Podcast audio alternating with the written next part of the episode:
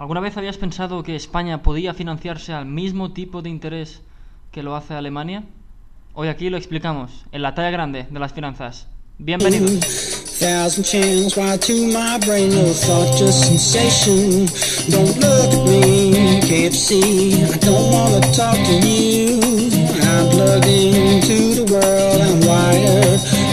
Disconnected. Bienvenidos a este nuevo episodio que os traigo hoy. Hoy, como habéis podido ver en la página de, Facebook, ahí explicamos qué es lo que vamos a analizar.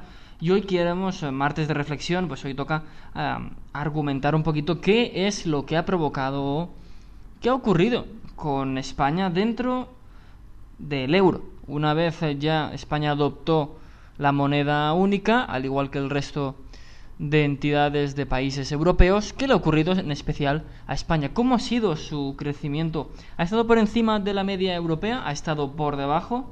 Si lo comparamos con los mejores, entre comillas, países de Europa, ¿cómo ha estado? ¿A un buen nivel? ¿A un mal nivel?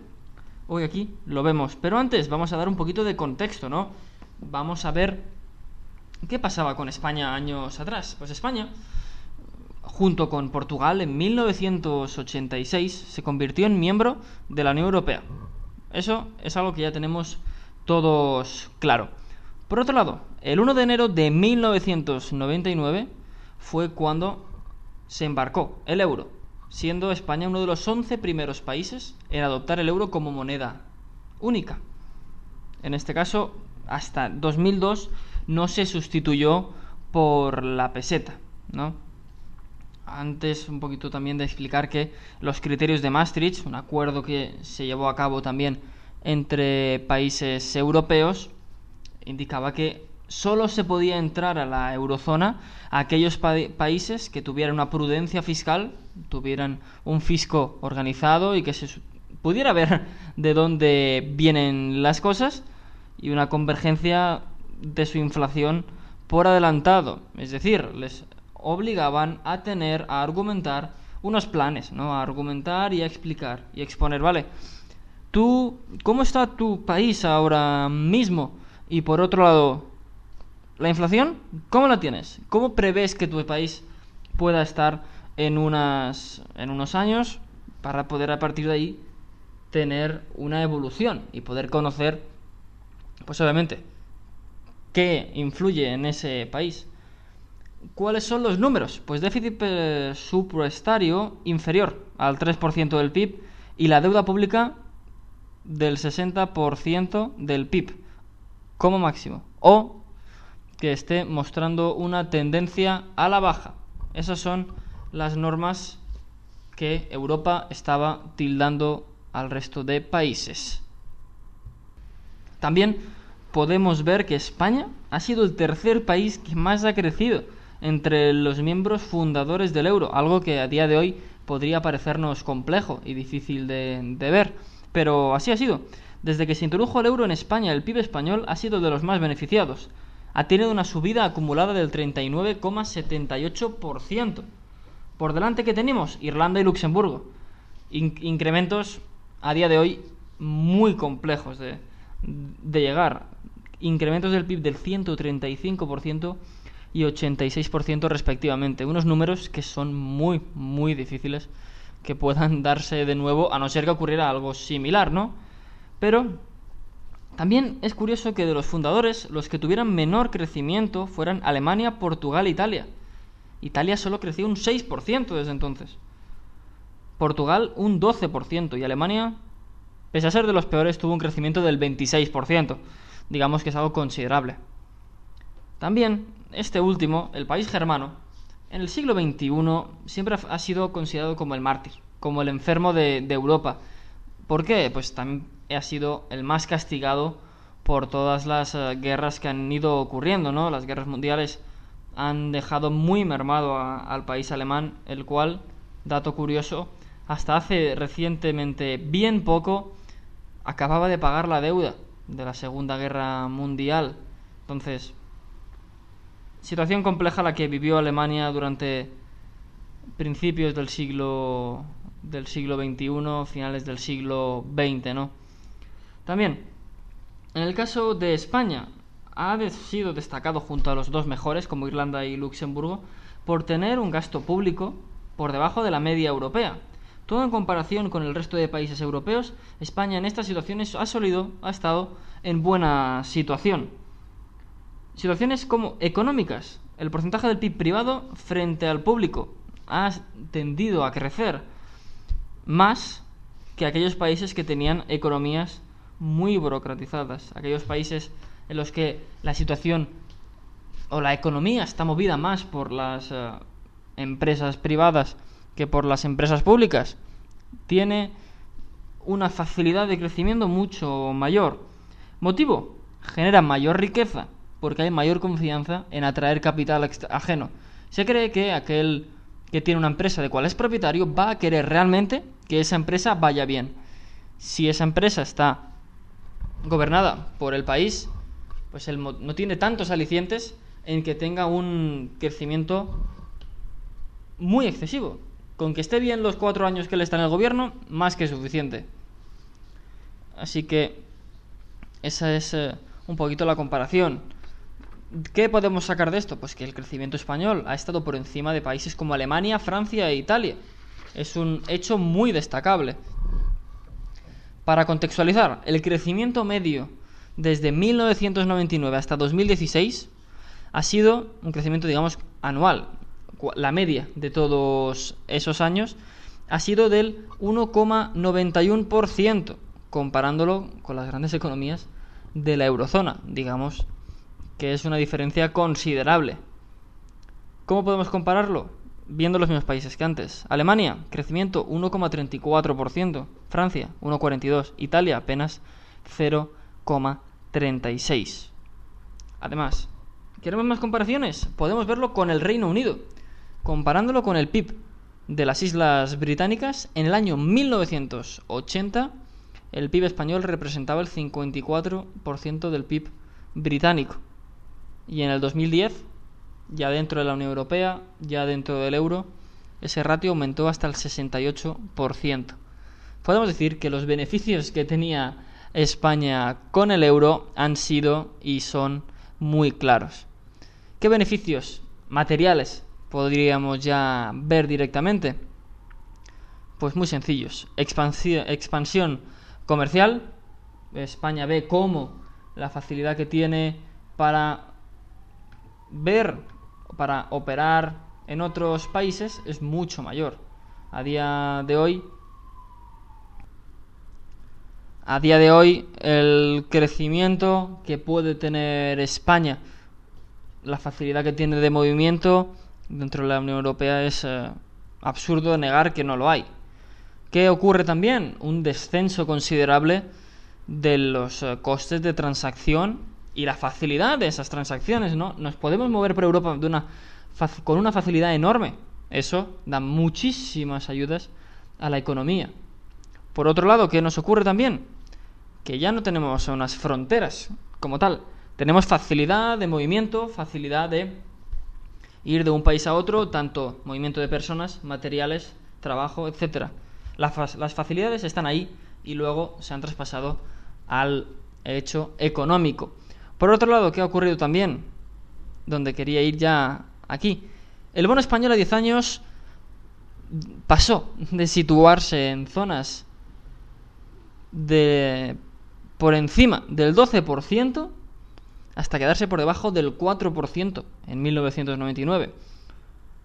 Eso ha sido algo difícil, pero que estuvo básicamente concentrado con la contención de esa inflación que España siempre históricamente ha tenido. Por culpa más que nada la peseta. La peseta siempre ha tenido que tener, se han buscado alternativas a devaluar la misma. ¿Para qué? Pues para tener, ser competitivos con el resto de, de Europa. Una vez no necesitas a una divisa tan devaluada, puedes hacer tu economía mucho más fuerte. Y así es lo que ha ido sucediendo con España tipos de interés a largo plazo han convergido con los tipos del rey, con los tipos de Alemania. Miraos, desde 1998 hasta 2008, España y Alemania se financiaban en los mercados prácticamente a los mismos tipos de interés. que, ¿En qué se traducía todo esto? Prima de riesgo. Alrededor de cero puntos básicos. Sí, cero puntos básicos. Números que, si los hablamos a finales de 2008 o principios de 2009, parecerían absurdos. Considerar que España tenía una prima del riesgo muy similar. Bueno, una prima de riesgo prácticamente de cero puntos básicos con respecto a Alemania, ¿no? Es algo que ejemplifica de una forma genial cómo ha sido el crecimiento de España. Y por otro lado, también ejemplifica cómo han sido capaces ambos países, en este caso, tanto Alemania por un lado como España por el otro, de llevar la, la crisis, la crisis que hemos vivido en España.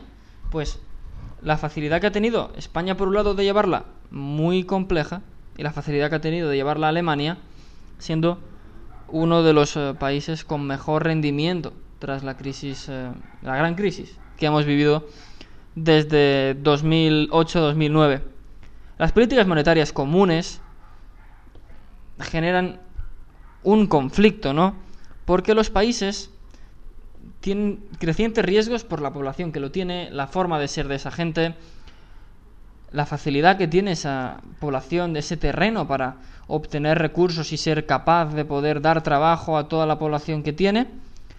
Y luego los costes es el sacrificio, estos costes de tener política monetaria común son los costes de la independencia de la política monetaria. Y ahí es otro punto que si cada país lleva su política monetaria nos indica que sea mal, pero al poder considerar que estamos en una fase alcista, bajista, correctiva, no correctiva, puede generar que en situaciones de crisis al país que no se diera cuenta o que pensara que estábamos en otra fase económica lo pasara mal. Alemania supo responder bien a los estímulos, España no. O si supo responder, tardó más en darse cuenta y tardó más en hacerlos. Por otro lado, la inflación. Hemos hablado de ella durante el episodio de hoy, pero ¿cómo ha ido esa inflación de España con el euro?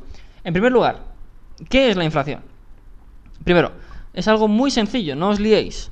La inflación simplemente es la evolución, la subida generalizada que tienen los precios dentro de una economía. Dentro de una misma economía, esa esa barra de pan que hace un año te costaba 30 céntimos, ahora te cuesta 35 céntimos, ahí ha habido una inflación. Ahí ha habido un incremento general de los precios. Eso es la inflación, nada más. Subida generalizada de precios. Cuando os pregunten qué es la inflación, esa es vuestra respuesta. Eso es lo que ejemplifica este término.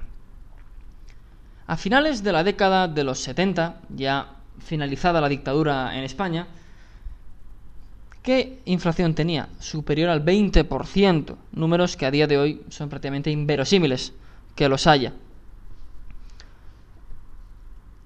A principios ya de los años 90, esa inflación seguía siendo ligeramente alta, pero muchísimo más conservadora que la, que la anterior. Estaba ya a niveles de 4 y 6%, algo que el país podía controlar de una mejor manera. Pero ya años eh, más recientes, entrada del siglo XXI, ha conseguido tener unos precios estables muchísimo más más adecuados a la situación económica que está ahora teniendo Europa, ¿no? ¿Qué niveles son? Entre el 2 y el 4%. Niveles muchísimo más adecuados. Mucha más estabilidad, porque pese a que por un lugar una vertiente económica considere que la inflación es un aspecto relevante, tenemos que tener en cuenta que cuando hay esa inflación, nuestro poder adquisitivo se ve reducido. La facilidad que tenemos tanto para acceder al capital, la facilidad que tenemos de poder invertir con nuestro dinero se ve reducida. Nosotros podemos comprar, podemos vender, pero si tenemos un dinero estancado sin que nos, sin que nos dé un rendimiento, tenemos que saber que ese capital está perdiendo valor. Y si nos da un rendimiento, tenemos que estudiar que ese rendimiento que nos está dando sea superior, como mínimo, o sea igual a la inflación. Que es un hecho que cuando invertís o tenéis depósitos en bancos, tenéis rentas fijas, fondos de también de, que proporcionan los bancos, comprobar los datos que ellos mismos os dan para ver qué es el tipo de interés garantizado. Ya no te diría porque a día de hoy no hay apenas garantía de, de ningún rendimiento, pero sí ver cuáles son las oscilaciones máximas y mínimas que puede tener, porque imaginemos que puede tener una oscilación máxima cuyo cálculo de inflación se vea que no se supera. Entonces, si vemos que el nivel general de precios va a subir 10 y yo voy a ganar 9, lo puedo tener para minimizar costes, pero debo buscar también alternativas a, a esta opción. Bien, la evolución del diferencial de, inflación ha tenido tres etapas. Década inflacionaria, periodo de ajuste y etapa de recuperación. Lo hemos visto a lo largo del episodio. Momento inflacionario, 1999-2008. Media de España, un punto porcentual superior a la inflación de la eurozona. Crecimiento más rápido de los precios. Allá. Eso y nada más. Ese ajuste del diferencial se vivió entre 2008 y 2013, básicamente por la corrección que, vivimos en Europa. Y por otro lado, ya en 2013 ese diferencial se está convirtiendo, bueno, pasó a ser negativo y ahora ya está en fase de corrección. ¿Por qué llegó a ser negativo? Os preguntaréis. Básicamente por la tremenda caída que tuvieron activos como el petróleo. Estos activos generaron muchísima volatilidad en, los mercados financieros, generando muchísima incertidumbre en las economías y también alteraciones en los eh, precios, en el IPC, que es el, índice general de precios, el índice de precios al consumo, la forma que tiene un país, o más usual que tiene un país de conocer cómo evolucionan los precios que en él, en el se tienen, ¿no? Pero ya decíamos, actualmente hay estabilidad de precios en el petróleo, el IPC se está comenzando a mostrar por encima de la eurozona, pero lleva inalterado prácticamente los últimos 12 meses. Entonces, tras ver una época desde el 99 al 2008 con un crecimiento importante para España, época de crisis 2013, 2008 a 2013, ahora comienza a haber estabilidad y ya basaríamos a partir del año que viene o el próximo a una situación de nuevo al, alcista y que no lo vamos a negar. Nos va a llegar otro momento bajista, otro momento de corrección. Pero la conclusión de hoy es cómo le ha ido a España dentro del euro. Estupendamente. Esa es la respuesta. Hemos visto que ha sido uno de los países que más ha crecido, que mejor rendimiento ha tenido y eso se traspasa en cómo ha evolucionado la economía desde entonces hasta, hasta ahora. Así que ya tenéis un temita más que contar. Si os preguntan por la evolución de España dentro del euro, ya sabéis qué responder.